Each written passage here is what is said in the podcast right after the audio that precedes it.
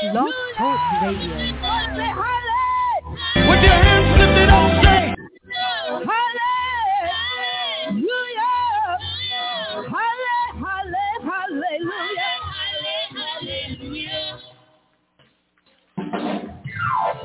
Somebody ought to love the Lord today and say yes and say amen and say hallelujah.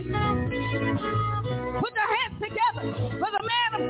whose anniversary is today. These are my cousins and my niece. This is my family, folks. I want to say God bless you for inviting us out today. Thank you. And we want to give God glory for the man of God whose anniversary is today. We are so happy to be in your presence. Hallelujah, hallelujah in this place. Come on, put your hands together in this place. Come on, come on, come on. The song says, Halle, hallelujah. That's a call to praise. That was when you were supposed to stand to your feet and give God some praise. When you hear the sound, the song, the words say hallelujah, you're supposed to respond with the praise. Let's try that again. Come on, hallelujah. Come on. Hallelujah. Hallelujah.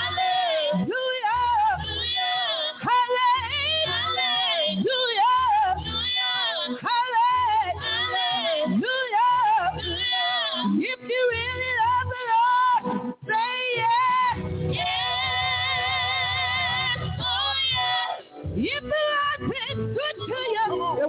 you say yes? Yes.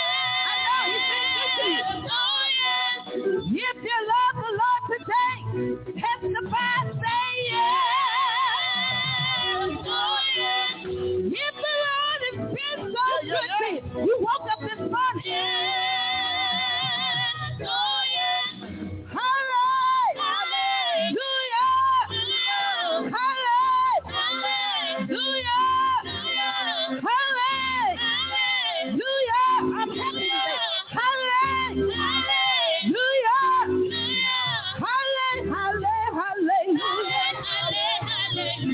Come on, bless God in this place. Hallelujah. Oh, come on, bless God in this place. Hallelujah. Oh, come on, come back to me. Hallelujah. Hallelujah. We welcome you this morning to the historic Ebenezer Missionary Baptist Church, the birthplace of gospel music. We are so excited.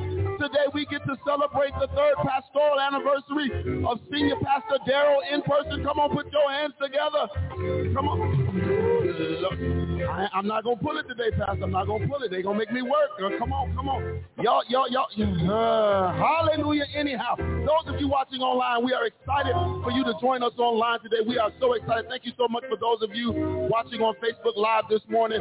We appreciate you so much. We really do. Go ahead and hit that share button and let the world know that you tuned in to the birthplace of gospel music. Those of you watching on YouTube, we are so grateful for you as well. Go ahead and hit that subscribe button and let your world know that you're also tuned in to Ebenezer Missionary Baptist Church. And for those listening on Blog Talk Radio right now, we said thank you, thank you, thank you, and thank you. Now we're going to let the praise just go forward today. Look, whether you look at, I learned this a long time ago. You praise God two times. When you feel like it and when you don't feel like it. So you, you fit all of those right now. So whichever one works for you, whichever one works for you. Please, ma'am, please, sir. Praise God on today. My, my, my, my, my. Holla. Come on, come on, come on. Halle- halle- Hallelujah. Hallelujah. Say it again. Say. Halle- halle- Hallelujah.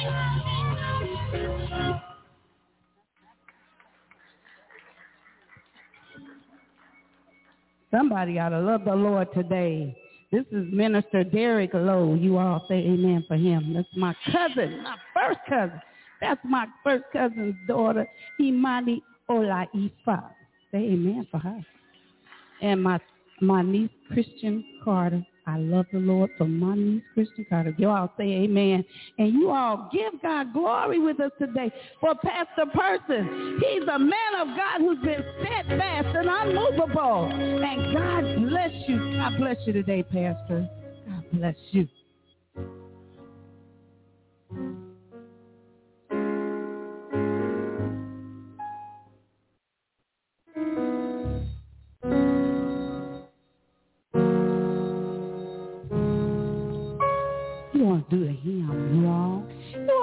On and get some life in you. Are we happy for Pastor Person today? I'm so happy for Pastor Person today. So glad you all invited me back, and I'm just happy to just give God glory on your behalf and for God's gift of ministry through your pastor. Oh, he's worthy. Somebody come on. Praise him. Praise him. Praise him. Praise him. Oh, somebody. Praise him. Praise him. Praise him. Jesus. Jesus. Blessed Savior. Blessed Savior. He's worthy. He's worthy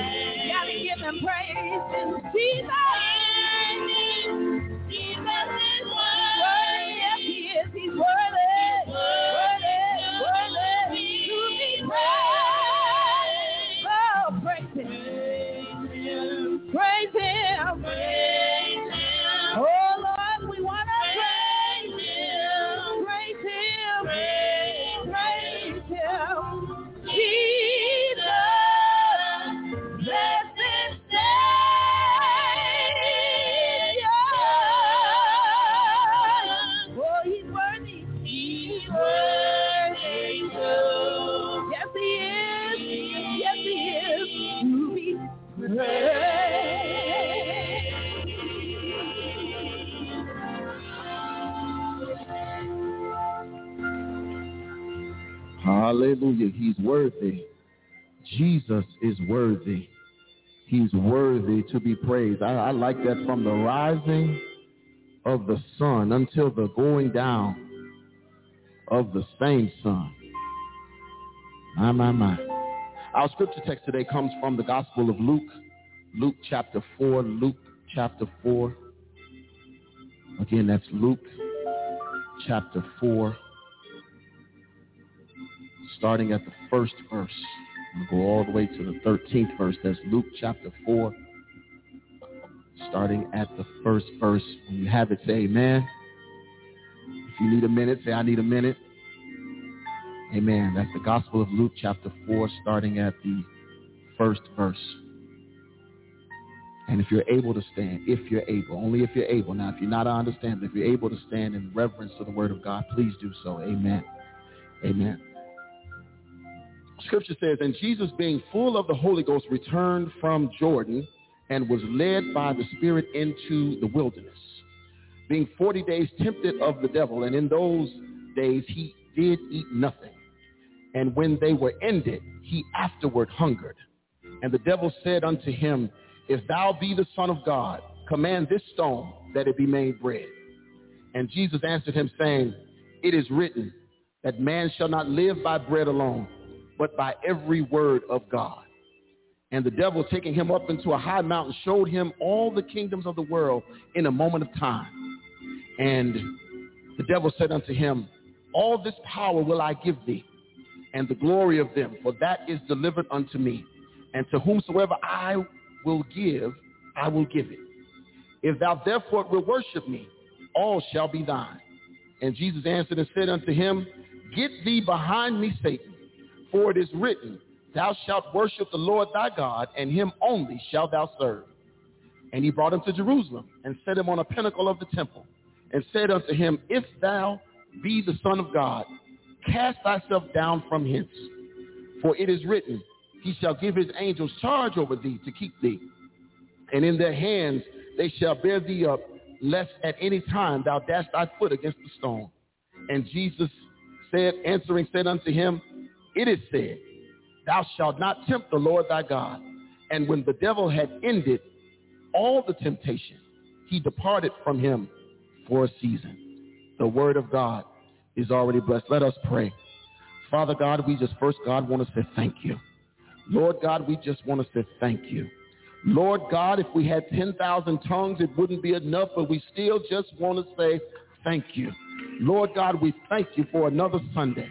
Lord God, we thank you for another opportunity to come into your house and to give you glory, honor, and praise.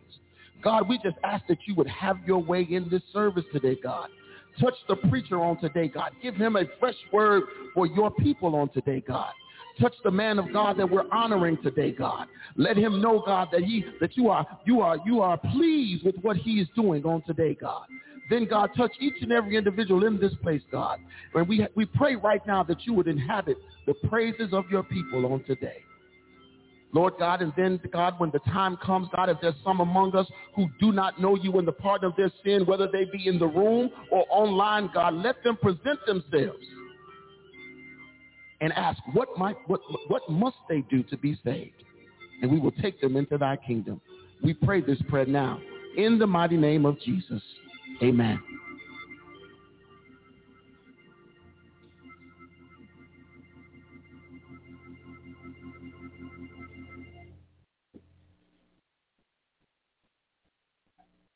I don't know about you all. I, I'm happy today.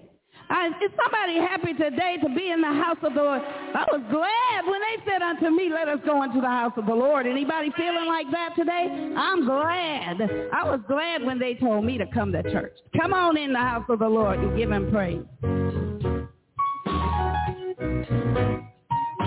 Praise the Lord. Praise the Lord, everybody. Praise the Lord.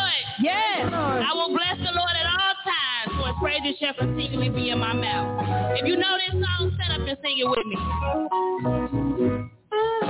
Tragedies are commonplace. All kinds of diseases, people are slipping away.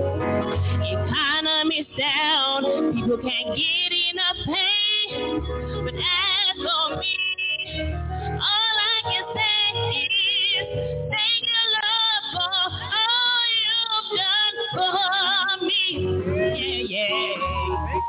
Come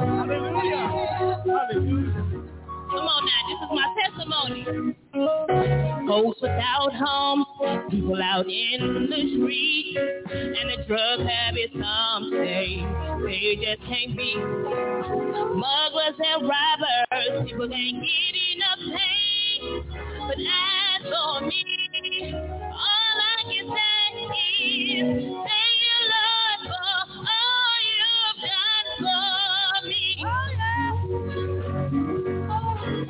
It could have been me. Thank you. Outdone. Thank you. No food. Thank you. No clothes. Oh, just alone. Thank you. got a friend. Thank you.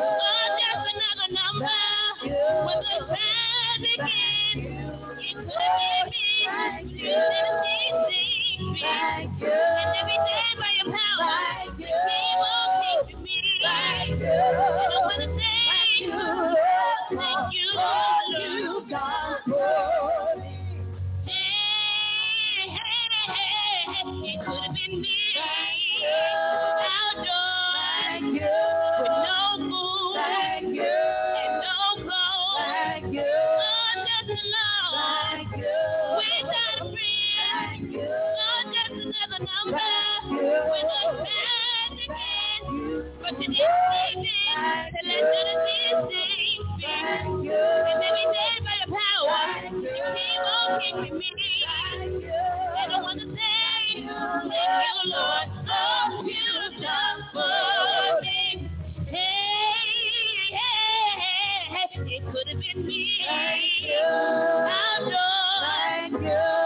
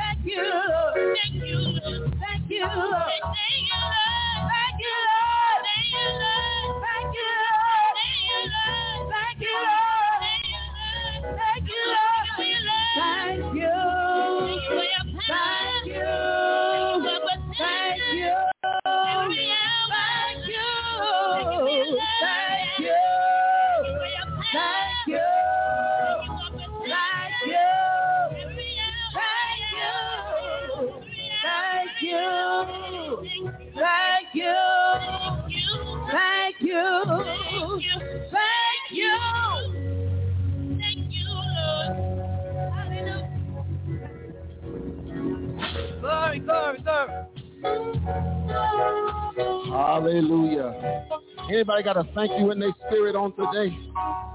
I'm gonna ask the question again. Anybody got a thank you on their in their spirit today? I I don't know about you. I'm just thankful. I'm thankful. I'm grateful. I'm thankful that God saw fit. Look, even even in the midst of everything going on, because y'all know God can be busy. All right. Even in the midst of everything going on, he saw fit to say, I, am going to wake him up one more time. I'm going get him up one more time. He saw fit to keep you all week long. He, he saw fit to make sure there was still something in your kitchen for that, that you could eat on. He saw fit this week to keep a roof over your head. He saw fit to keep all them stray bullets flying through the city from touching anybody in your family. He saw fit to keep them crazy drivers from touching your car. He saw fit. I don't know about you, but there's a thank you down on the inside. And if you're thankful, you ought to just stand to your feet and just give God a thank you wave and thank you praise because I could have been gone. I could have been dead, sleeping in my grave, but he stopped it. Thank. Thank. Thank you Thank you. Thank you.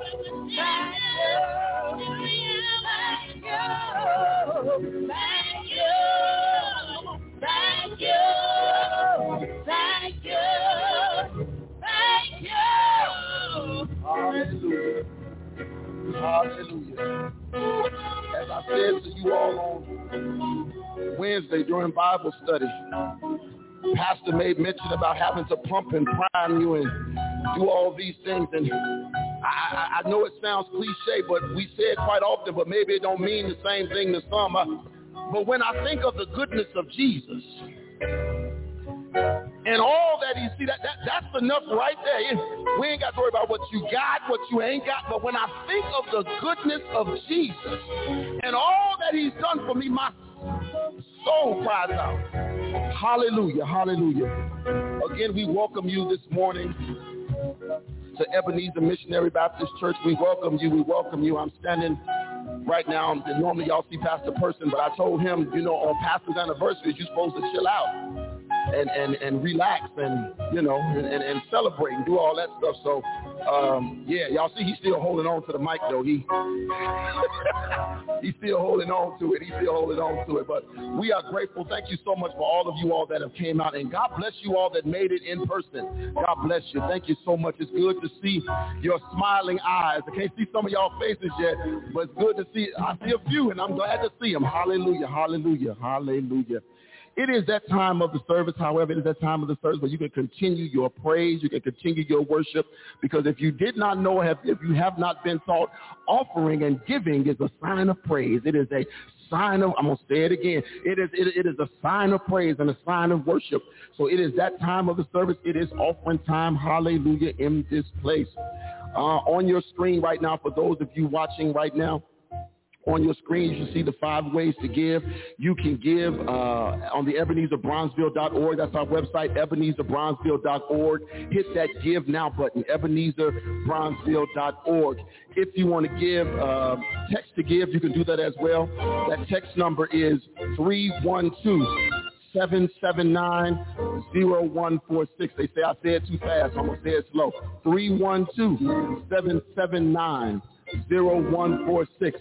And if you want to quick pay or Zelle, that phone number is 773-960-9028. Again, 773-960-9028. And then for those of you who uh, want to do it the old school way, just want to drop it in the mail, 4501 South Vincennes Avenue, Chicago, Illinois, 60653. Amen. Let us pray for our offerings. Father God, we thank you in advance for your gifts. God, we thank you in advance for the ability to be able to give. God, we thank you right now for both the gift and the giver. God, we ask that you would give, continue to give us the things that are necessary so that we can continue to do the work of your kingdom in this place. We pray now in Jesus' name. Amen.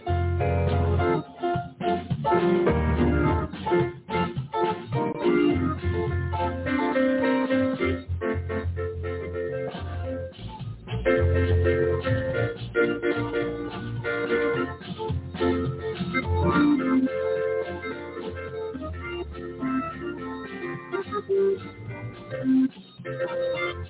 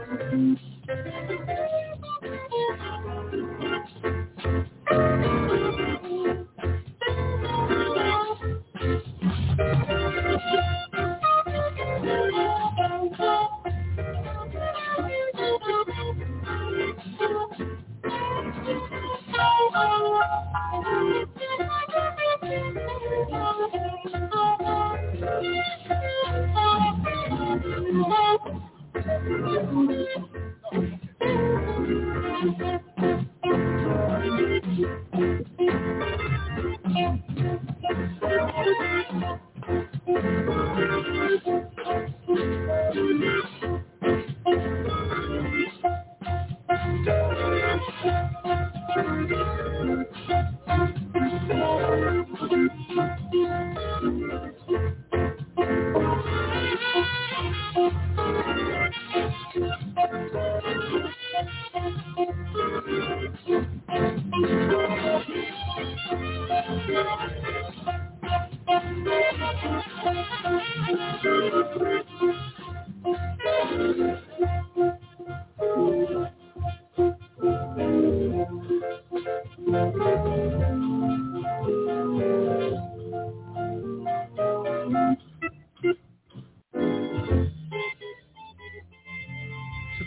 Pastor Person, Pastor Curry, and to all of Christian friends here this morning, good morning.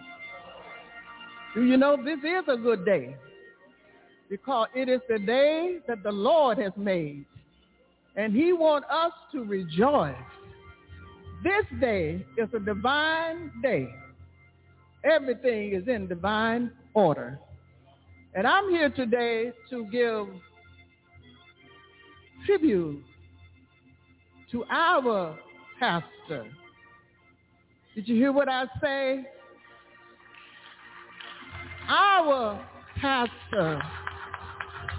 I say to you, Ebenezer, today, wake up because this is the day that the Lord has made. And I just want to say to you, Pastor, I first, I thank God for you. Thank God. And we just want to say thank you for three faithful years of service.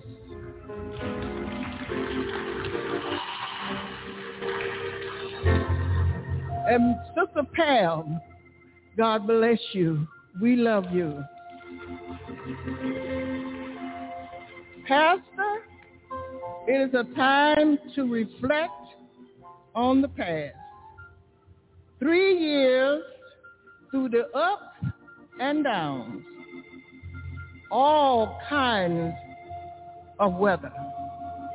A time to remember things worth sharing. A time to cherish the moment of loving and caring. My encouragement to you today from the Lord, Isaiah 40 and 31. as you begin your new journey for the Lord. He says, but they that wait upon the Lord shall renew their strength. They shall mount up with wings as eagles. They shall run and not be weary. And they shall walk and not faint. Pastor, always remember that the sky, there is no limit in the sky when Jesus is in it. I want to encourage you today, Pastor. Let me tell you something. I'm not one to gossip. But this gossip, you should know, and you can pass it on. I heard the Father tell the Son to tell the Holy Spirit to bless you as you enter a new beginning of his journey. God bless you, Pastor. I love you.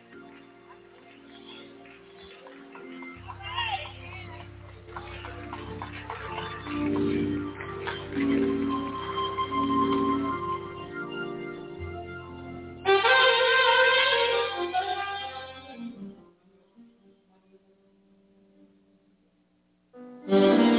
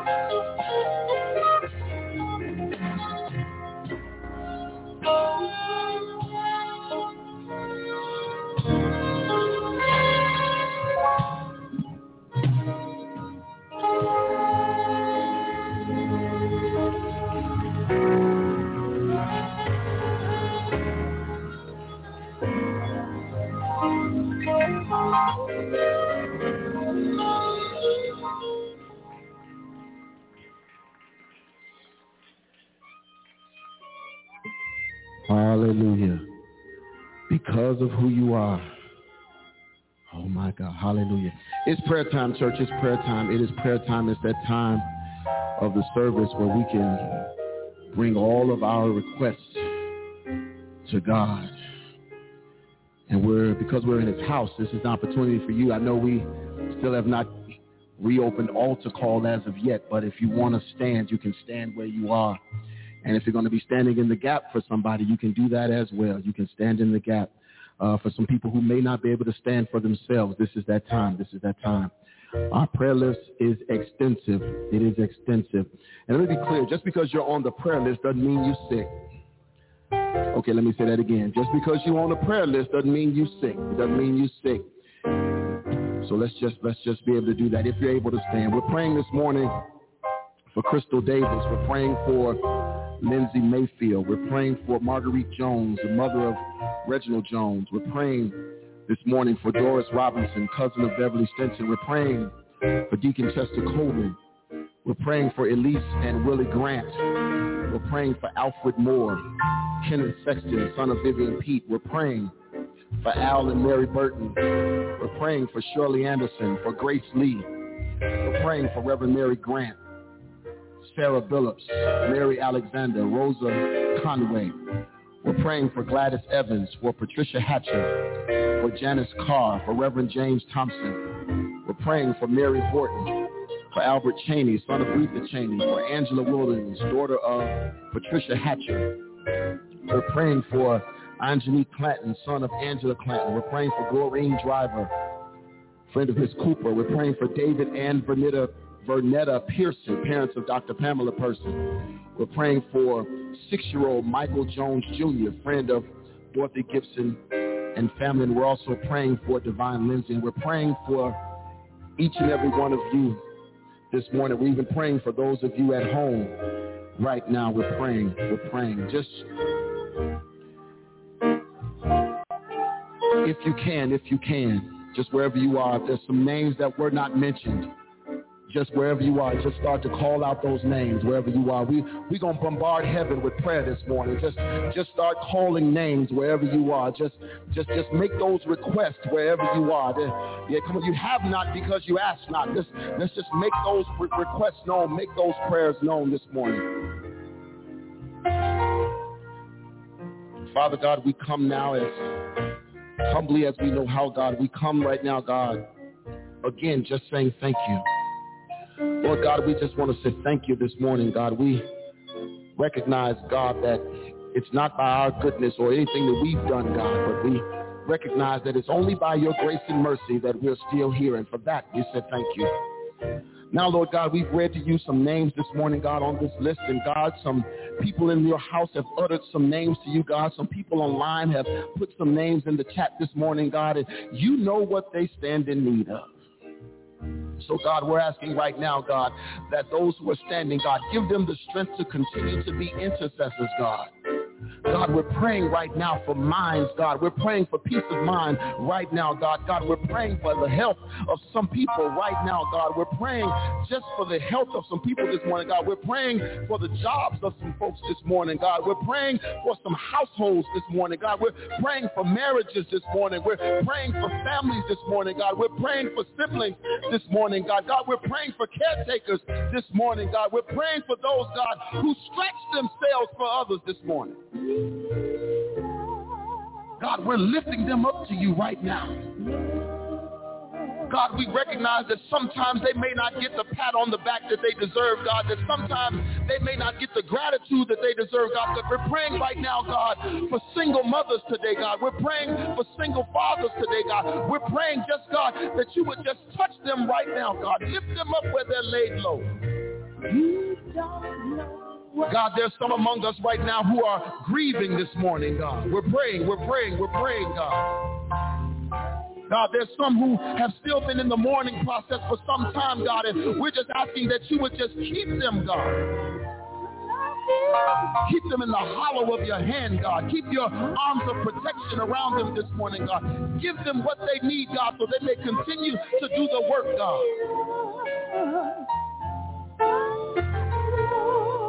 Lord God, we're praying for some folk right now, God, who feel like they can't make it any further, God. But God, we were praying for the hope in you right now, God. Some people may feel like they're at the end of their rope right now, God. They may feel that they've done all that they can do, God. We're praying for them right now, right now, right now, Jesus. God, there may be some people watching or listening right now that may feel like they want to give up even at this moment.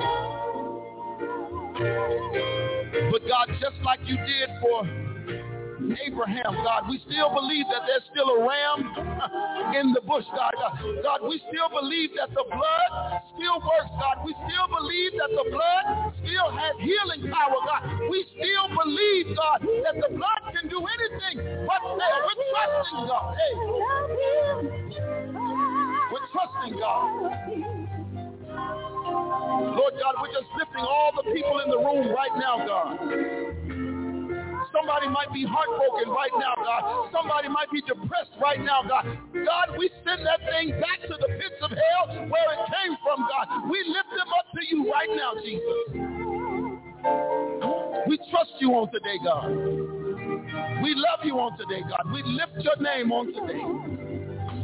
God, we're praying for this preacher today, God. God, give him the strength right now, God, to not just preach a word, God, but to preach a mighty word on today, God. Give him the strength, God, to, to send what you have from him outside to your people, God. Then there might be somebody watching right now, God. We encourage them right now in the mighty name of Jesus. Have your way, God. Even when we want to give up, have your way, God. Even when we get tired, have your way, God. Even when we get discouraged, have your way, God. Lord God, we love you on today. We bless your name, Jesus. Hallelujah, Jesus. Oh, come on, say hallelujah. Shout hallelujah. Hallelujah. In Jesus' name. Amen.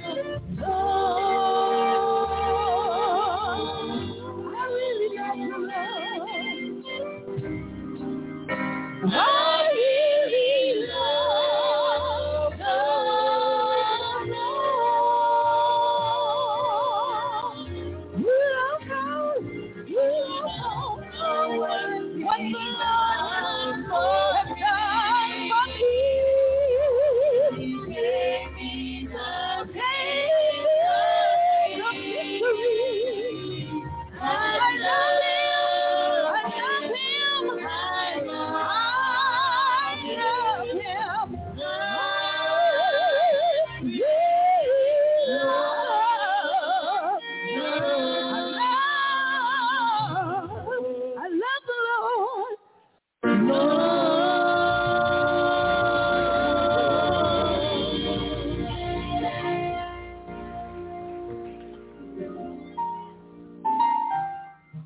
Church say, man,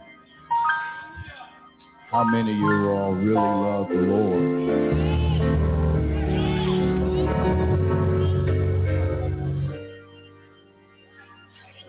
Hallelujah.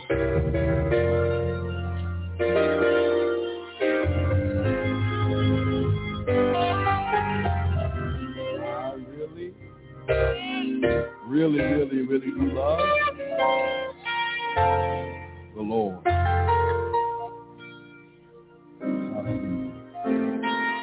It is my privilege to introduce our speaker this morning.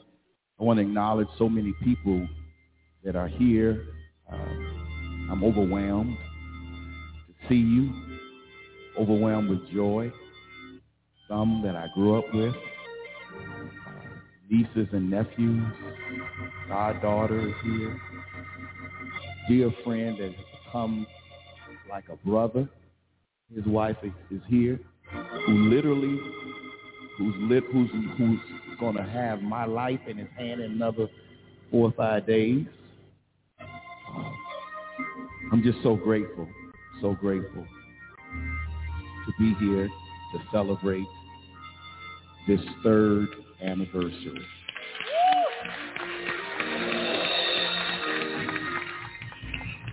And I'll have remarks afterwards. I'm going to try to be obedient and give this pastor all the time he wants needs. Ebenezer, every time, one of the things that I took from where I used to serve is whenever there was an anniversary, the pastor would always bring in people, two reasons. One, bring in uh, seasoned pastors and ministers. Because he wanted to have persons that have been through some things. Who could drop some dimes of wisdom. And who could be an encourager to the work that God has given to our hands. And so I've kind of followed that example, that paradigm, because it's important to me. I can get, you know, some young and up-and-coming pastors and preachers to be sure that can be for the church's anniversary, but for the pastoral anniversary, I need to hear, we need to hear from some folk that have been through some things, that have accomplished much for the glory of God. I cannot say I have known Pastor Curry personally, but there's always degrees of separation. And, uh, and so I've kind of been touched by him indirectly. My aunt and cousins used to attend Emmanuel. My brother graduated from Emmanuel Christian School. We won't hold that against you, sir. His son, who pastors and preaches in Atlanta, is a graduate of Morehouse College. And so while I don't know him directly, there's a connection.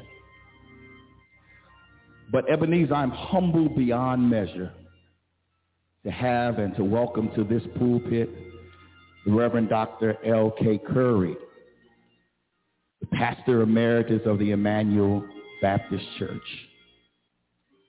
You should know, and I know you already know, he's a giant among preachers. He knows and has experienced more ministry, or perhaps has forgotten more ministry than I will ever know. He's an anointed man of God, a visionary who has done great work in the community and beyond.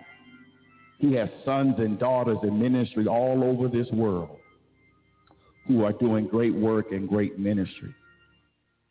And I am humbled to have him speak to us today. This is a pastor's pastor, 96 years young.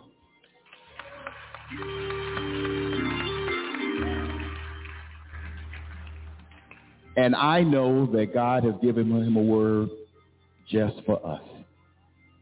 And so after the sermonic selection, the next speaking voice you will hear will be that of Reverend Dr. L.K. Curry. Pastor Curry, you are most welcome here at Ebenezer. Uh, I mentioned that there's degrees of separation. He'll tell you some things, but he, of course, knew Pastor Sims. Uh, and uh, he will share in his own way. But you are so welcome, and we are so honored to have you here. And we are going to be the better because you passed our way today. God bless you, sir.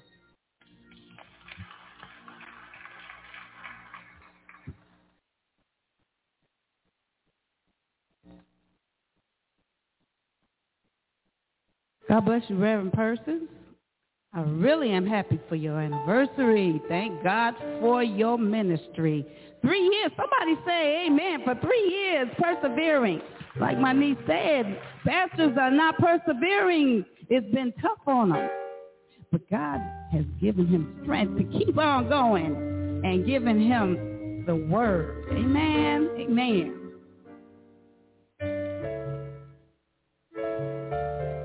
Know what I like about Reverend Persons? I asked him one day to pray for my daughter. She had an accident the other day, but you see her with a neck brace on. Thank God she's still here. She's still serving. She wanted to sing with us. Allison, my daughter. But thank God for you, Reverend Person. One day he prayed for her. I asked him, can you pray for my daughter? He said, absolutely. Put on the prayer list. That's not the only thing. Every person, I see him in each, each one of, of us here. Just the fact that we want to persevere. The first the fact that you came out to church during this pandemic and you persevered during this pandemic. We thank God for you. Amen.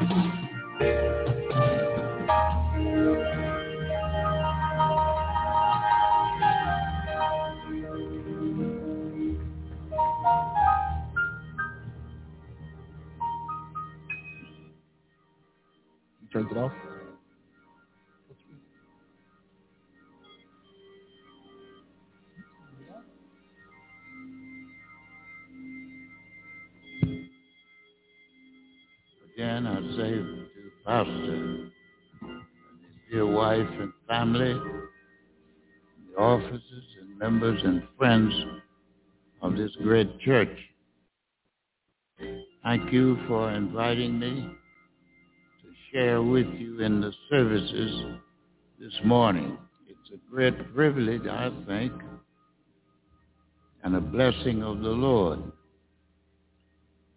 So many who awoke this morning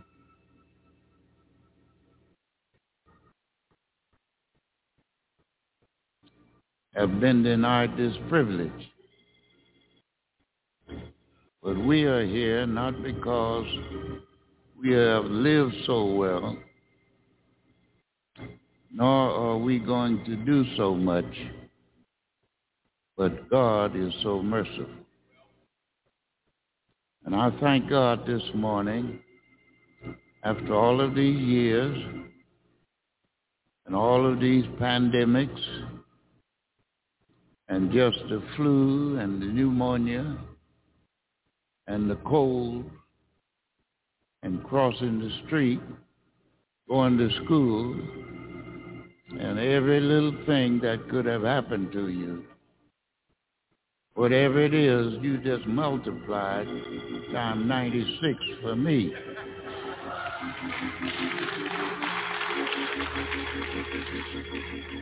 So you know I'm glad to be here. Amen. The Lord has been good in my life and before my life.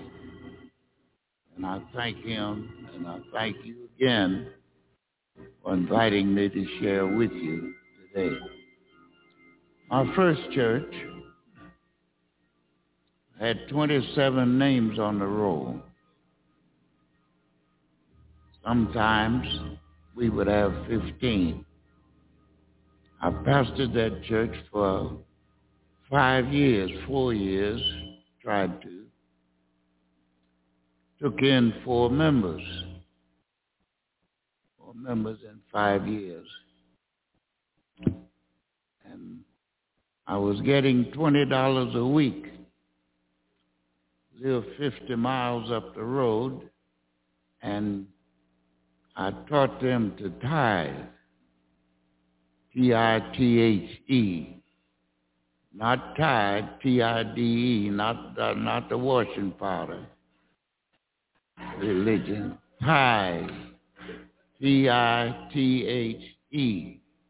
That's giving one-tenth. My father taught me when I was five, six years of age, selling newspapers and he taught me how to tithe. And he said to me, give God his tenth that you owe him, which is his anyway. And then you save a tenth. You save a tenth of what is left and learn to live on the rest. and you will find that you will never have an emergency in your life. So I've done that 90 years. So don't worry yourself about my age. I've given God a tenth at least all of my life. They put me out of the church. I still gave God a tenth. I tried to pastor the Mount Calvary Church here. Took in 800 members. In six years, five years, they put me out. I pastored my first church four years, took in four members, five. And the woman got up and loves me so much. And she said, before you leave here, I will lay down in front of your car and you will have to drive over me. So in our works, in our striving, in our sacrificing, it all seems to be in the Lord's hands. Four years baptizing four people, and the woman said, I will lay down in front of your car before I let you leave here as my pastor. Five years at another church, we received 800 members they put me out. It's in the Lord's hands. And I can tell you this, after 90, I came to Christ when I was four years of age. My father pastored the church. He was out of town. And the deacon, not like you, Brother Deacon, the deacon said, a boy doesn't know what he's talking about. He's four years old. So they wouldn't take me in. Papa was out of town. And when Papa came back, I told Papa, I said, I tried to join church Sunday. And uh, Papa said, yes. What happened? I said, they wouldn't take me in. Deacon said I didn't know what I was talking about. I was too young. He said, well, what did you say? I said, well, thank you, because I was taught to thank elderly people, whatever they did. Thank you. So he said, that's good, that's good. He said, now, if you live to be a hundred years old, do you know God? I said, yes, sir. He said, well, you know more, you may know more about him, but you won't know him but once. So it doesn't matter whether we baptize you, take you in the church, put you out of the church. The point is, do you know God? And I'm here to tell you and to witness to you today, after all these years, ins and outs, ups and downs, through it all, I learned to trust in Jesus. And I'm happy to see you this morning.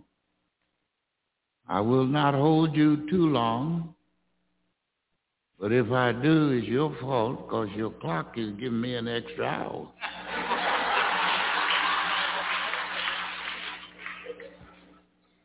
I want to thank you again, Pastor, for allowing me to come to you this morning.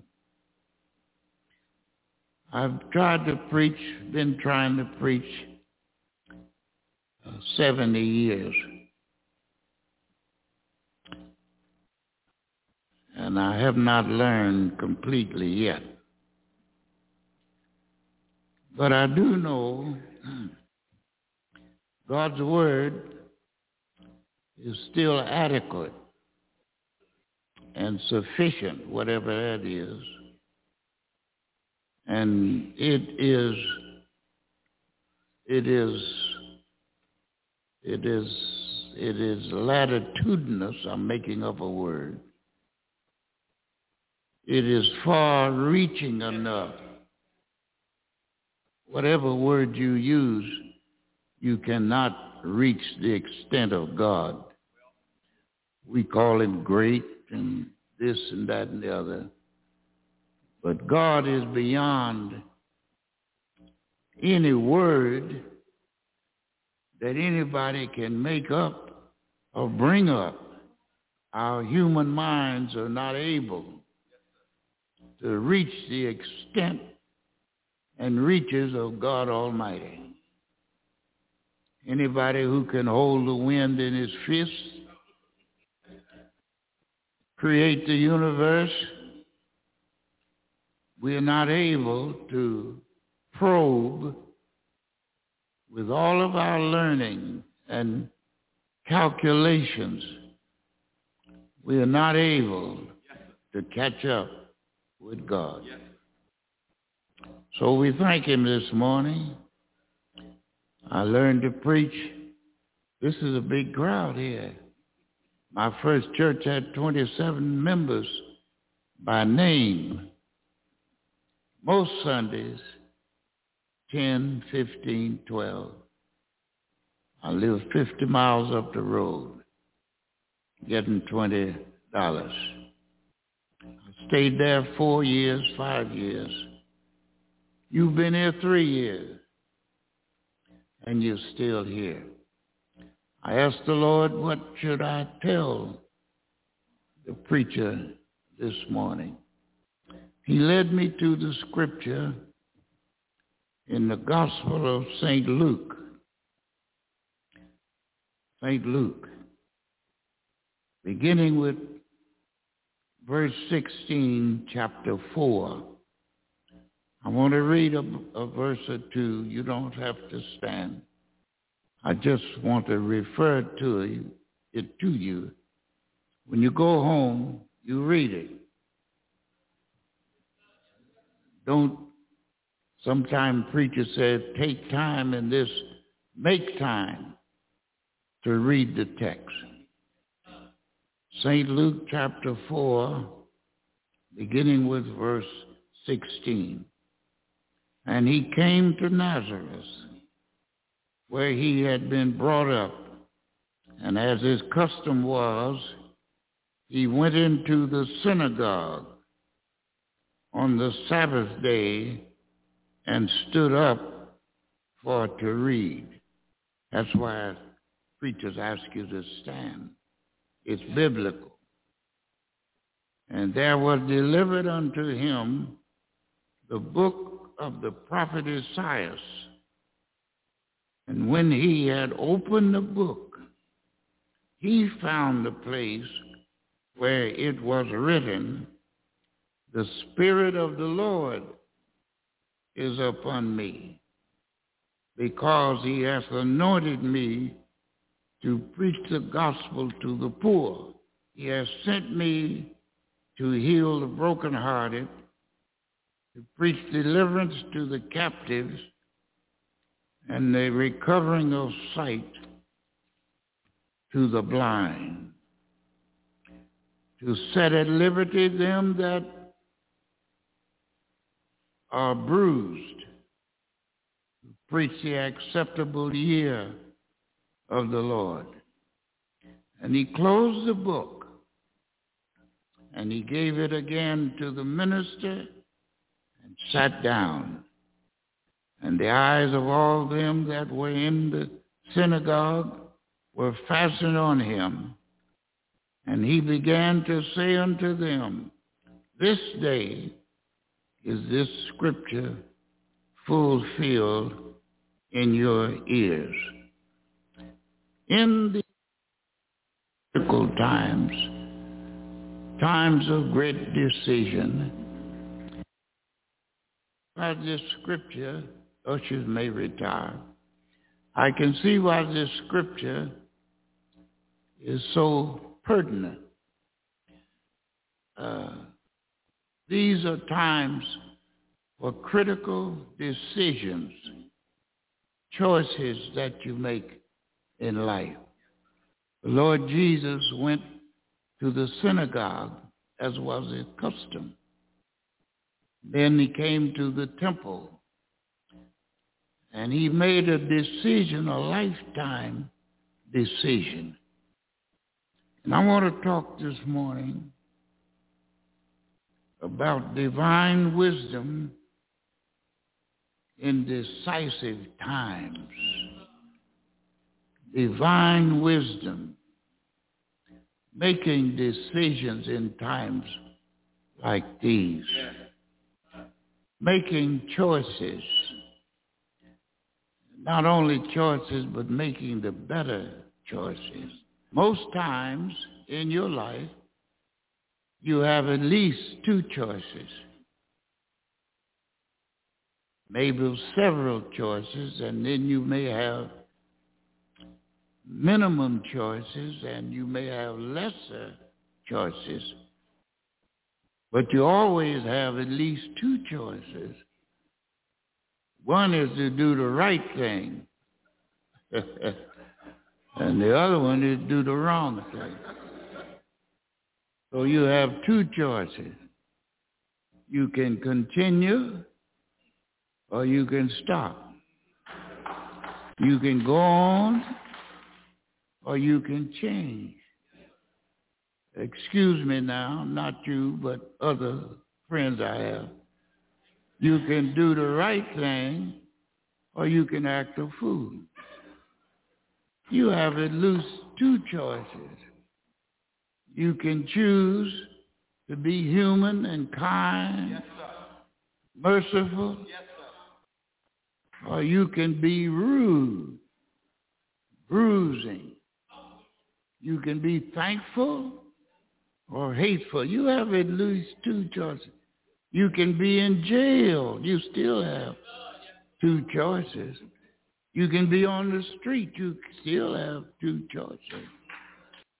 You can drive or you can walk. You can lay in the bed and say that, you know, I can hear the preacher over the radio. Or you can come on to church. You can say the pandemic is, is out there, or you can say it's in me. you have two choices to start with. The point may be, what is the better choice? Sometime my wife, I was married to my first wife. She's deceased 51 years, like in one month and 15 days. I'm married again. Been married to this wife, uh, I think it's 15 years, something like that.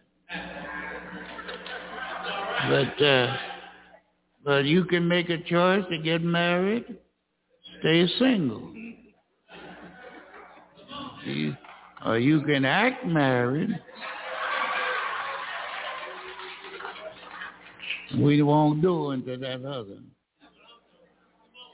But decisions are very critical in your life. The Lord Jesus decided to make his decision. So many decisions he could have made to have continued the carpenter work.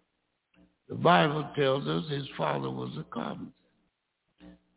But he decided at a certain point, critical point in his life, among all of the decisions that he could have made, which is the most critical and which would be better in the long run. Sometimes you can make a decision and you have to make another decision. And sometimes you make a decision that necessitates another decision. So it may be that the question may be, can I make one decision to cover all decisions?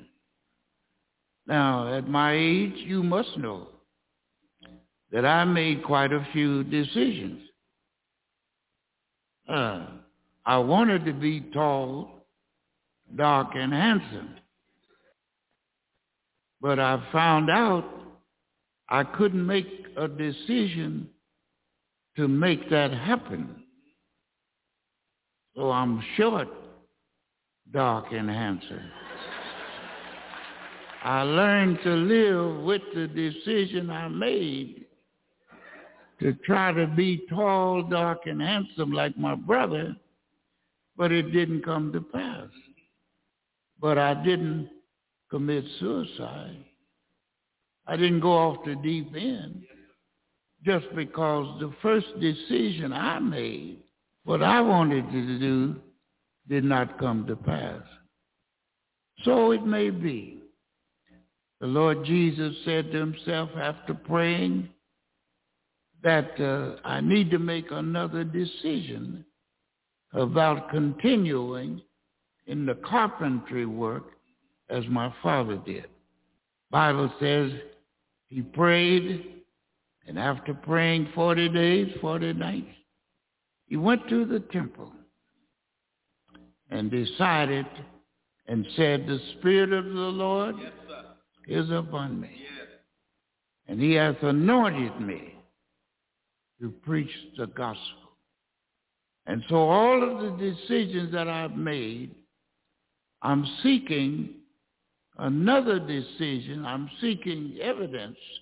I'm seeking a path to maybe finding out, can I make one decision to cover all my decision.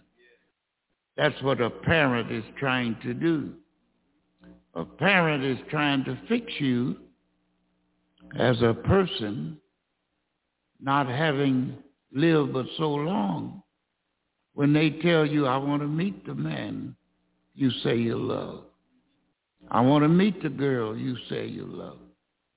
Because there are other decisions to be made in life depending on this one decision.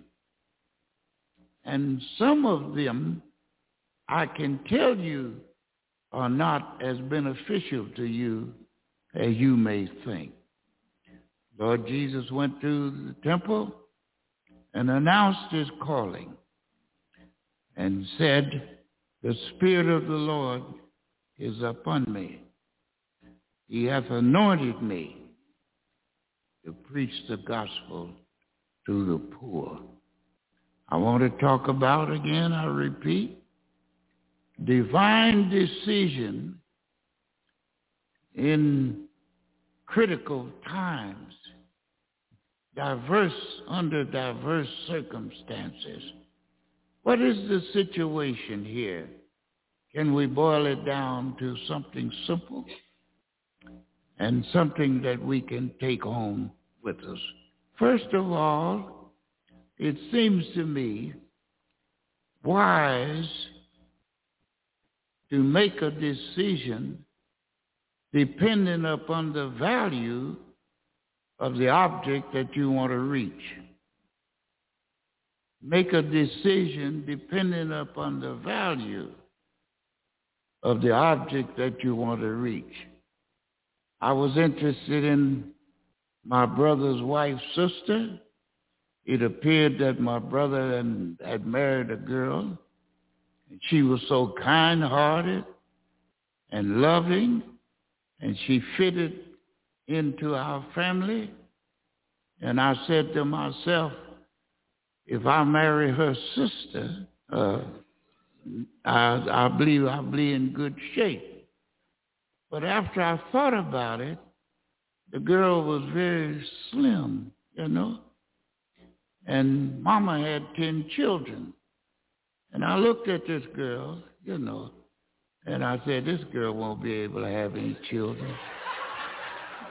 Uh, so I drew back. And drew back. The girl married somebody else, had just six children, and all of them were regular, normal-sized people. And she lived to be almost 90 years old. I married a wife and we had four children. But my first decision not to marry this girl because I thought she was too slim and trim. I didn't know that much about women, but and still don't. But I made another decision and married. So sometimes the value and the worth of what you want to reach as an object, you will make a decision. But then when that object gets changed in your estimation, uh, you may make another decision. Jesus decided that there was something more critical in his life than doing carpenter work. So he went to the temple, he prayed, and the Spirit of the Lord came upon him. And he chose the object of preaching the gospel to the poor, being anointed. So I say to you, you want to pray so, especially if you're a young person, seeking your path in life, you want to ask yourself, what is the true value what is the height of the value that I want to reach in life? Do I just want to be a Negro? Do I just want to put that slick hair? You know, do I just want to wear a nice suit? Is that all I want in life? Just a car? Is there something of more value in my life? And do I need to choose the greater thing having a car may not be bad, but having a garage to put it in may be better. What is the value of what I want the decision that I want to make in life? Jesus said he was anointed to preach the gospel. Well, when you choose the value, then you may need to ask yourself, how will I reach it? How will I reach it? Will I guess up on it? Will I go down on the corner and find some other Negroes shooting dice? Just I listen to them tell me about how many women they were out with and and how slick I am. You know, how am I going to reach having a family, uh, sending them to school? Uh, what is the pathway that I'm going to reach what I'm trying to get in life? Is there a way for me? Uh, am I going to look upon it? Am I going to hit the lottery? When they put me out of Mount Calvary Church, there were two fellas, three fellas that came in church every Sunday, sat on the second row from the back. And when I would take my text, one of them would get up and go out. But at the end of the service, uh, when they when they put me out of the church, they said they were not going to give me any money. And so I just had a deacon hold a paper sack. I said to the church, I said, now, your first obligation is to the church. But if you have something left, the deacons have said they're not going to pay me anything. I said, but I'm not going anywhere until the church put me out. If you all put me out, I'll go. You don't have to take me to court or anything. Waste that money. Uh, but Sister Kerr needs some stockings. And when you come by, Deacon be holding a little brown paper bag. You want me to have something for Sister Kerr? You put in that bag. So this fella would get up and go out every Sunday after I would take my text. But when these other two fellas would come by to leave the offering, they would always put $20 or $50 bill or a hundred dollar bill in my sack. So after they put me out of church, I asked the usher, I said, you remember when they were putting me out and these three fellas that he said, yeah, yeah. You know who they were, Reverend? I said, not really. I said, but they were regular in church and everything. I said, well, the one guy would always get up. He said, yeah, yeah. Said he's going to take care of some business. I said, well, where was he going? He said, going to the telephone. I said, for what? He said, he's taking your text numbers and playing the racetrack in Los Angeles.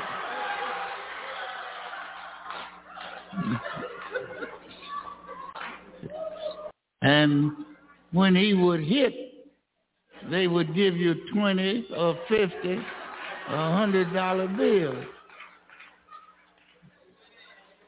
Now my point is, when the church and the officers decided that I wasn't worth anything, and one of the deacons asked me, what you going to do when we put your little black so-and-so out?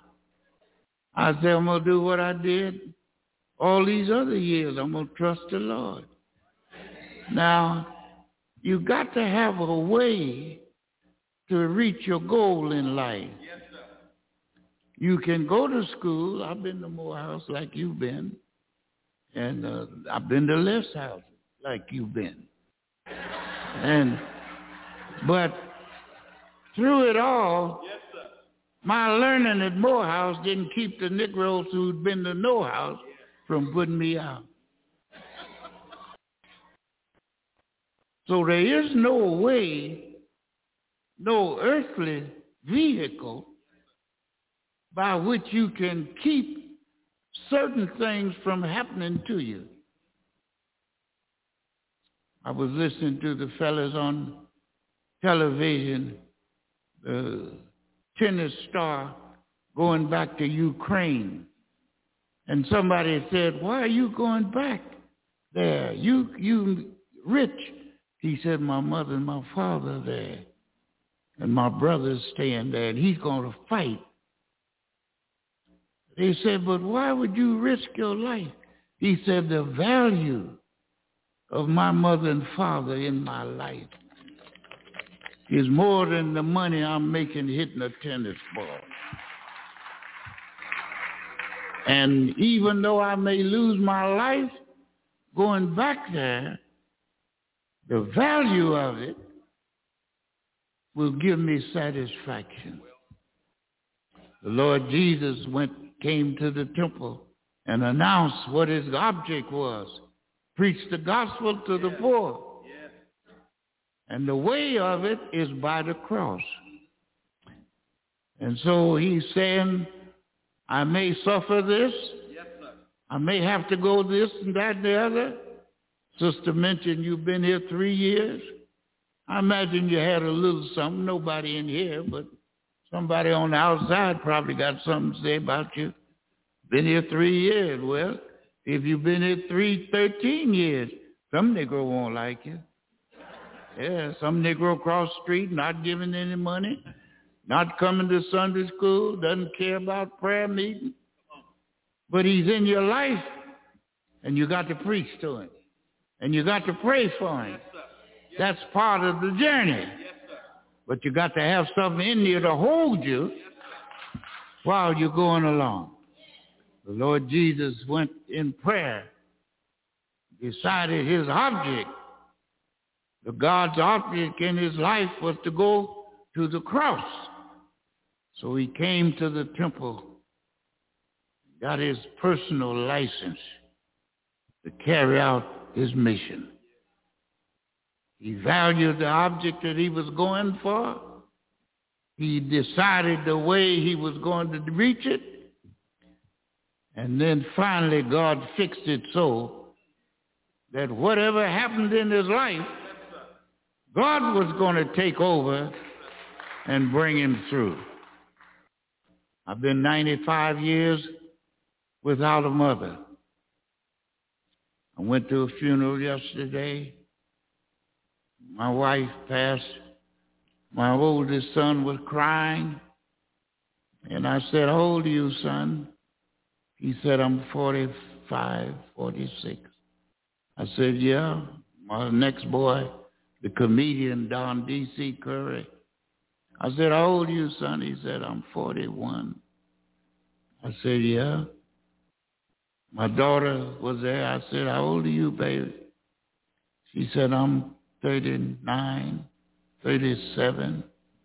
My youngest son went to Morehouse. I said, how old are you, son? Said, I'm 35. I said, now, you all had your mother all these years. 47, 41, 39, 35, 7, something like that. I said, I had my mother five years. Now, who should be crying? Who should be crying? But through it all, I made a decision at four years of age, God would see me through. And I made that one decision. And 90 some years, I'm here to tell you this morning without a mother, but God saw me through. I made that one decision that covered all of those other decisions. That's what you want to do in life. You've been here three years. You may say four, five, fifteen, twenty-five, but through it all, have you made a decision that's going to carry you through the pandemic? Going to carry you through pneumonia? Going to carry you through heartaches and pain, setbacks, line backs, loving backs, drawbacks. Are you able? Lord, help me this morning. I'm here to tell you, I think I've been through all of it, but I still got to go through death's door. But I'm I'm satisfied through it all. Storms may rise, winds may blow, but I believe I made the decision that will carry me through it all. That's what you want to do. Lord Jesus said, the Spirit of the Lord is upon me. And he has made me able, anointed me. That's what you want to do, Reverend. You want, I hope you live long as I plan to live. I think I'm good for about 10 more years.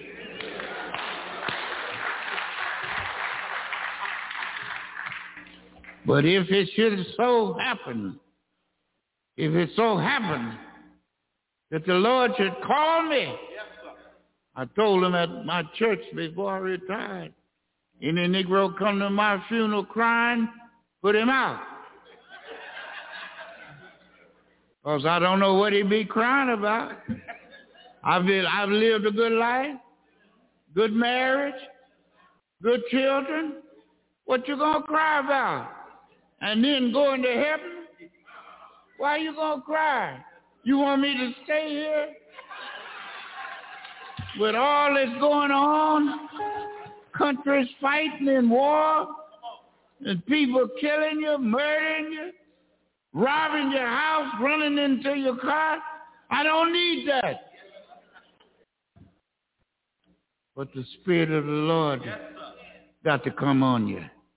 May the Lord bless you, keep you. You want to make a divine wisdom decision, a wise decision in critical times like these.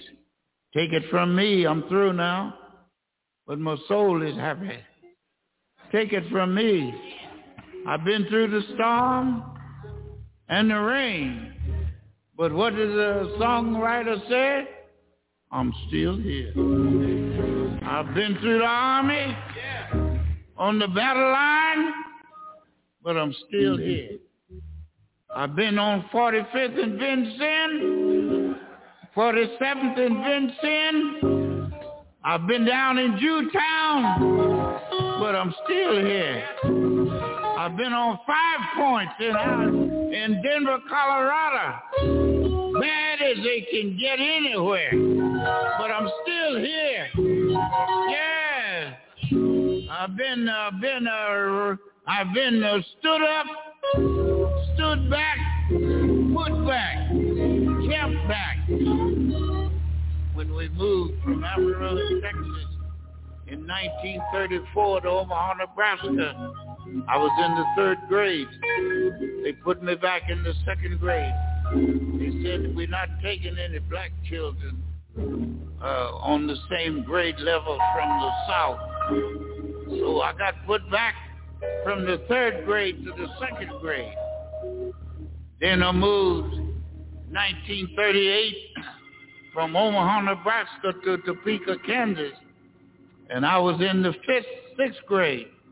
And they put me back because we moved in December. And they said uh, too much of the class work has gone on. So I get put back twice. And then when we moved from Topeka, Kansas to Denver, Colorado, we moved in January and they put me back again. But whatever happened, I'm 96. You can't put me back in the boat. The Lord is with me. Yea, though I walk through the valley of the shadow of death, I'll fear no evil. Thou art with me. Thy rod, thy staff, they comfort me. Thou preparest the table. Presence of my name. Thou anointest my head with oil. My cup run over. Surely Surely, I'm trying to quit. My soul is happy. Any of you 96, you don't know what it feels like. You keep on. When you get 96, you're going to have a different feeling from 26. Yay! You're going to thank the Lord every day, every night every morning, every minute, every hour, every stoplight. Thank the Lord. Thank the Lord. Thank you, Jesus. Thank you, Jesus. Make the right decision in the Lord. You're here this morning. You have not accepted Christ. This is a one-time decision that will cover you all of your life. May the Lord bless you.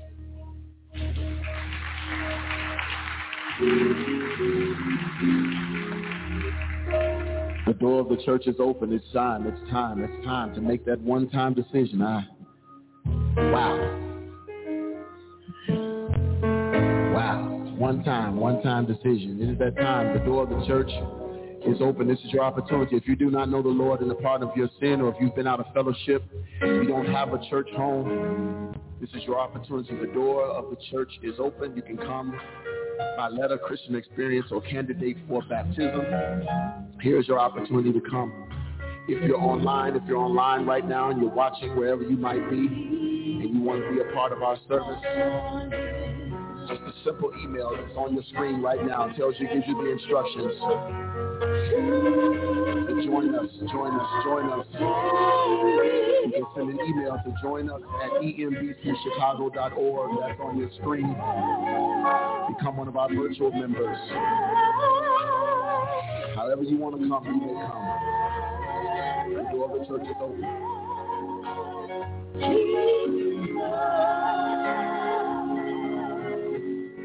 Is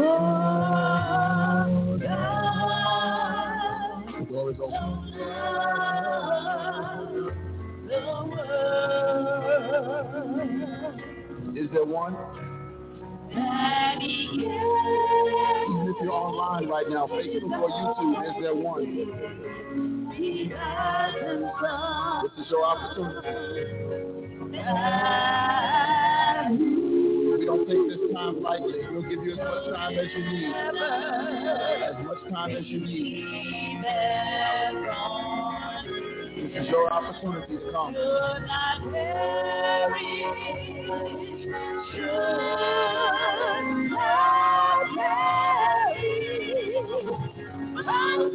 Take shall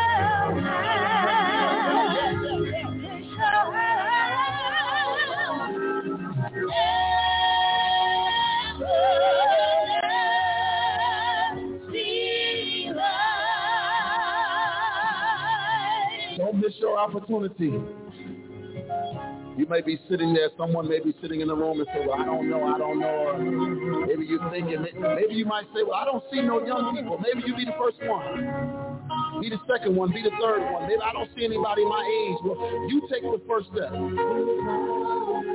door is open. This is your opportunity to come. There is room. There is room.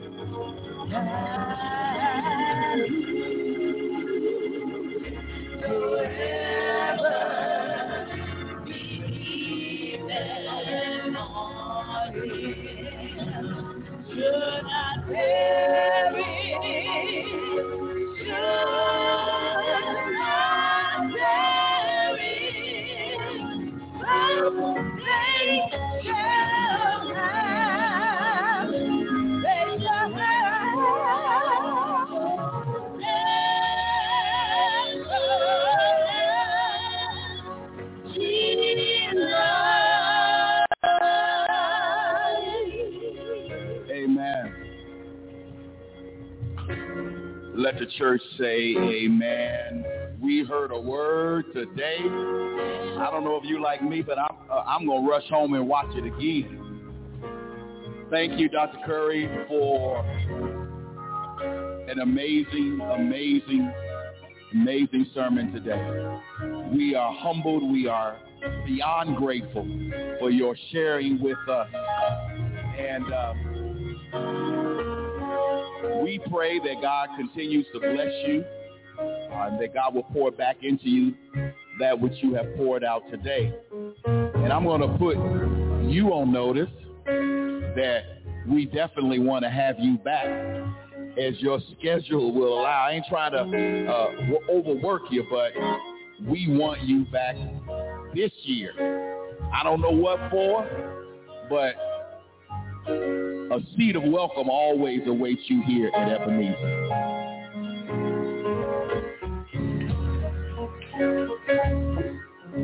Amen. Amen. I am just full. I want to acknowledge a few people. Um, um, I am just so grateful for those of you who have made your way today. I'm, I'm so grateful, so thankful. First, I want to acknowledge uh, Reverend Williams is here, who is, uh, I would say, uh, Pastor Curry's armor bearer. Is that, is that a good representation? Uh, is here sharing with us today. Uh, thank you for being here uh, and taking good care of Pastor Curry. Um, I want to say thank you. Um, so many people here. I see Marsha and Burrow here, and of course Monica's here. Uh, Regina, I'm so happy to see you. You know, Regina had a fire in her building, and God preserved her family. God preserved her. The house above them, the apartment above them wasn't so lucky, but wasn't so blessed. But we we glad to see you. I'm glad to see my nieces and nephews who are here. Uh, Jeremiah, his significant other, I guess I can use that. Uh, uh, Akil and where'd Bakari go?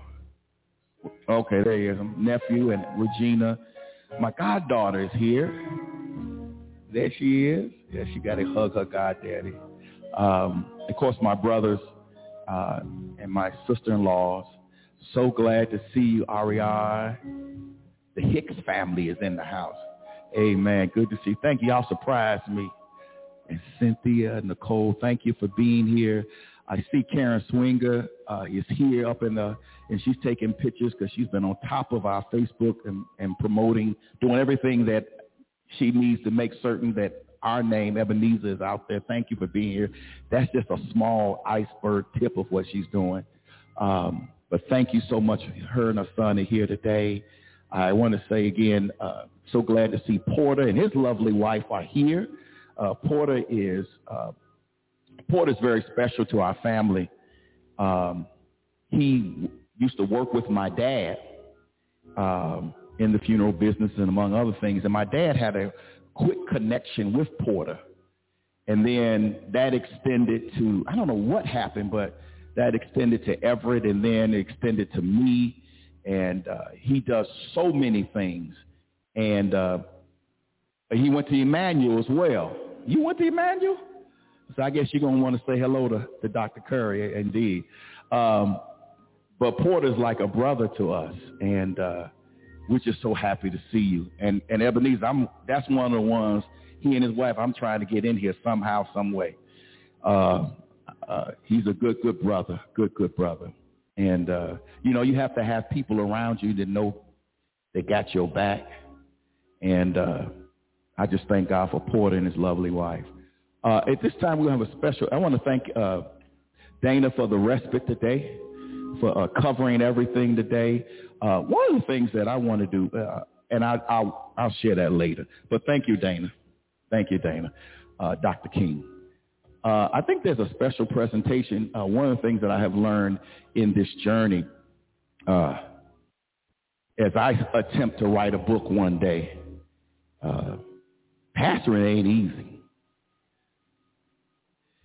it, it ain't easy. It ain't easy when you spent 20 years in the Navy as a chaplain, when you lived a life of never having to worry about budgets, because the government just write a check. I want, they wrote the check.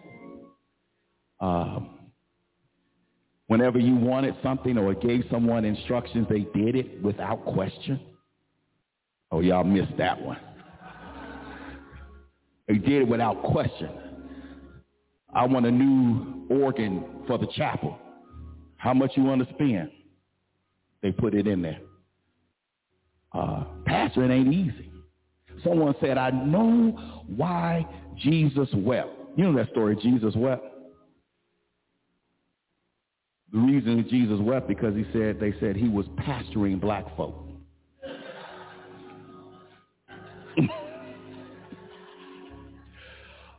Pastoring is not easy. Uh, it's not easy when you're bivocational because you want to give equally to both, but you know you can't be in two places at once. But pastoring is one of the greatest joys I have ever had. And pastoring this church is a dream come true a dream that I thought was never going to come true. But God. And so I want you to know that I love you. And I'm giving everything that I have for the glory of God in this place. There are some days that are challenging and pastoring ain't easy. And no journey like this can can be successful at all if there's not someone who stands alongside of you, who keeps you grounded even when you don't want to be grounded, who no matter what you say is going to say their piece and is going to be honest, transparent, and sometimes brutal. Uh, I'm grateful to God for my spouse, Dr. Pamela Person, who fulfills that role. Okay, let me come down. So uh, Ramona and Others are going to make a special presentation to Dr. Pam. And I also want to say I uh, proud of her. Proud of her for a lot of reasons, but she I heard she just got a a wonderful new promotion. Somebody say new money. Praise the Lord. A promotion. She is now the program director for the School of Nursing Midwifery Program.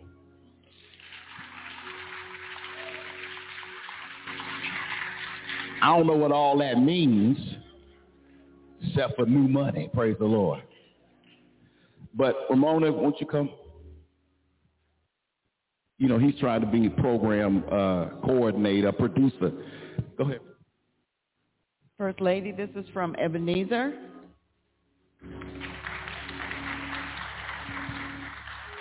Also, this too, you open it later. That's uh-huh. Giving glory to God. Um, to the, uh, I'm here to give a gift, but first of all, I want to get to Pastor Curry. I also went to Emmanuel. I don't think you remember me. You were about to put me out. We went, I went to uh, day camp, and I always got in trouble, but I have all stayed in your office quite often. But thanks for praying for me. But to my to the pastor of this great church, uh, this is from the trustee board and the members of Ebenezer. We just want to present you to a small token of our appreciation. Uh, keep doing the good work. You're doing a wonderful job, and to God be the glory. As long as you keep that in mind and focus, you should do great things.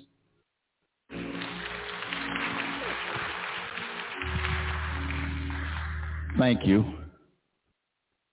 Uh, I don't know what to say. I, it's some would call it a conflict of interest because the chairman of the trustee board is your brother. But I didn't have nothing to do with it. Is there a witness in the house? Y'all voted him in. And if anyone is doing a great job, he is. I thank God also for Deacon Mayberry uh, for for being here every Sunday with me. He and I here every Sunday praying together at this altar at 8.30 every Sunday morning. And um, I don't know how God fixed it so that I got some real, now I'm not hating, so I'm not hating. I'm not hating. Did I say I'm not hating? But I got some strong men in leadership positions here at Ebenezer. Deacon Mayberry, Evan Person, and Dr. Dana King and Stanley Stovall. I'm thankful to these men. Women, I love you all. Y'all know y'all strong, but it's good to see some brothers out front. I don't want to belabor the point. I see so many people. Linda, good to see you. You made it. Praise the Lord.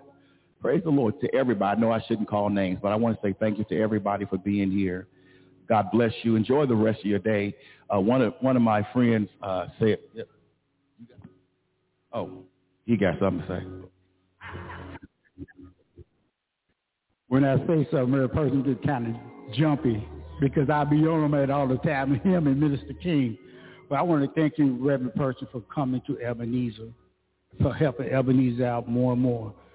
When Reverend Person first came, he said, what's my job? I say, fix the church. I say, go to work. Roll your sleeve up. Take a deep breath because this is going to be a long haul. This is a lot of work.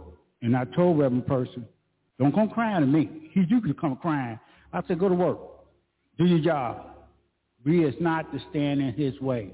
Because every pastor have a dream to make a church much better. In behalf of the deacon board, we want to say thank you. You're only three years old. but he got more work to do, and there's more to come. Thank you, Reverend Person. Thank you. I think that's all. I don't need, you know, I, I want to get away from, you know, how you, in the in the Baptist church you have uh, comments from the first vice president, the second vice president. Everybody got to have remarks. The last remarks. So let's stand to our feet for the benediction.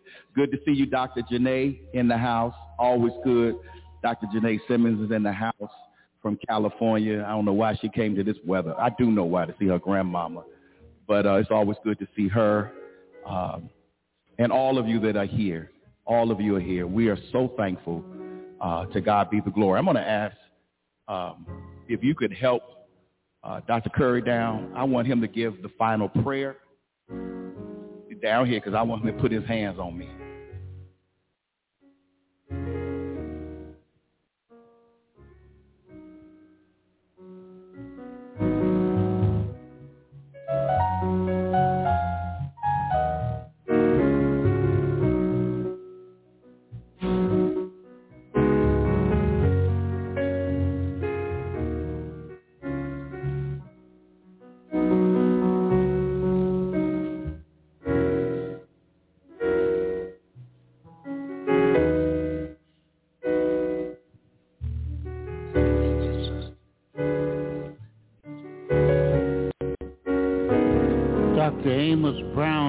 My optometrist. He was your superintendent here for 50 years of the Sunday school. Are any of his relatives here? They all passed away. That's how I came to know this church and Dr. Frank Sims. So we thank God for you. Thank you Pastor, for this opportunity and glad to meet First Lady there. It was wonderful. Now, I told you my first church had 27 names and uh, 12, 15 on Sunday. After I left the church, we were able, through tithing, to buy a parsonage across the street.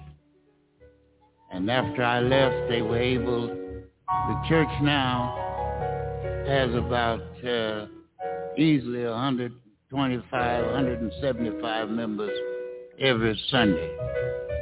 Now what we did was to go from door to door. So I'm used to small crowds from the start. Now there are too many Negroes in this area for this church not to have more people in it than what in here. But now, they're not coming on their own. They got to be brought. And you're the ones that got to draw them. If you live in an apartment house, don't live in an apartment house across the hall from somebody and don't know whether they're Christians or not. Speak to every, somebody every day. Every day. And I want you this morning, I'm just not going to pray for nothing. Uh, I want you this morning. Now don't don't tell me no wrong thing in the church. I want you this morning to promise to me that you're going to speak to some one, at least one person every day about your church. I want you to invite one person every day. All right, there are 15 people on this side. I counted you. And if you do that six days a week, that'd be six times 15 is 90. Now, don't you know if you invite 90 people, one body, one somebody gonna come. That's the way you fill up your church. You do it one by one, speaking to somebody. Now you do that. These churches shouldn't be empty, pandemic, hamdenic, and all that stuff. Too many Negroes. You know these Negroes. You can't be afraid of these Negroes. Uh, don't wait till Negro die and then you find out he didn't belong to church and he lived in the next apartment from you. Learn that Negro's name. Learn his wife, his daughter's name, his son's name. Tell him you're praying for him. And why this child not in Sunday school? Bring this child. I'm telling you, we got to do the Lord's work. The Lord is counting on us. You've been here three years. When I come back here, I want to see more people there. I'm telling you what to do. I'm not living to be 96, 97. I think I got about 10 more years. But I'm inviting a Negro. He'll tell you, my driver will tell you every day I speak to somebody about coming to the church. Now you do that. Lord will bless you like he blessing me. I got more money in my pocket than I ever had in my life. Cause I'm a tither. I give God a tenth and I save a tenth. That's right. That's what I do. And the Lord take care of me. He's better able to take care of me than I am to take care of him. And what he done for me, he'll do for you. Thank you, musicians. And this sister over here on this piano, you plunking that thing. I'm telling you. May the Lord bless you. Our Father in heaven, we thank thee for this day, this hour, for these our people. And for the privilege to come to your house of prayer. Mingle with your people of like minds. I want to pray this morning for every child in here, every young person, every person facing a decision. Help them to make the one decision that will cover all decisions. Bless our pastor. Bless his dear wife, his family. All we duty bound to pray for. Every home that is represented here this morning, that your name may be glorified. Your word may go forth. And we will make the right decision, the wisest decision as we go from day to day. The grace of our Lord and Savior Jesus Christ, the fellowship and the communion of the Holy Spirit and of the saints rest, rule, and abide from each one of us henceforth now and forevermore. Let us all say, Amen. God bless you.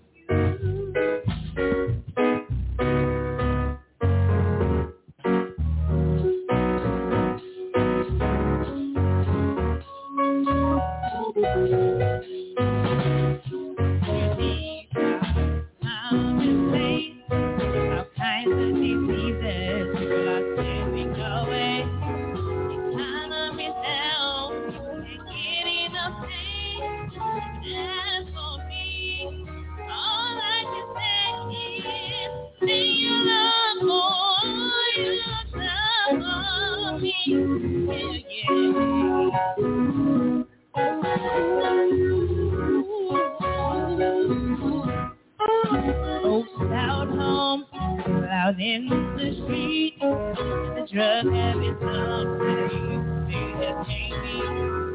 Smugglers and robbers, and we seem to be safe. Beyond in my possession, every step ever a way. I wanna thank you, for all you've done for me. Thank you, Thank you.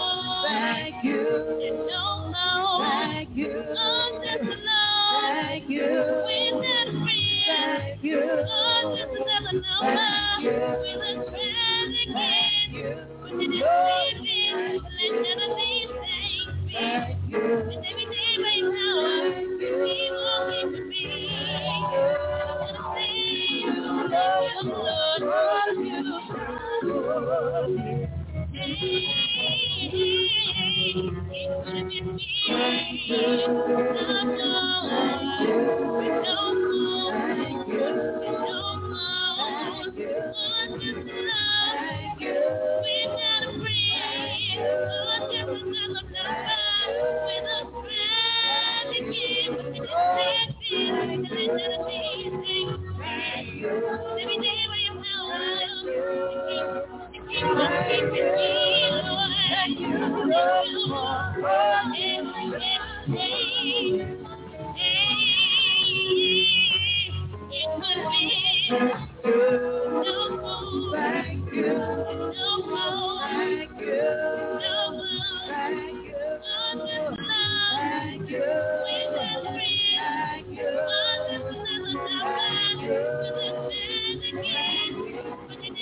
you, you, you, you.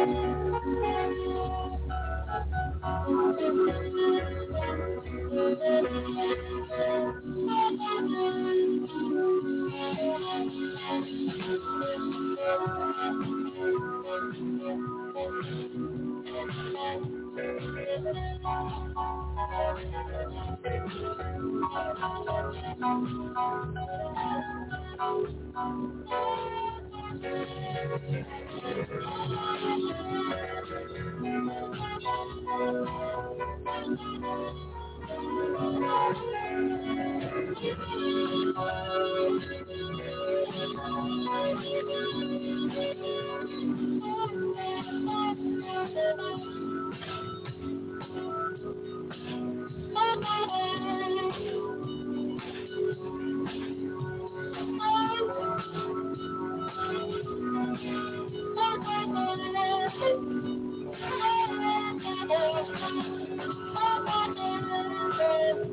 you.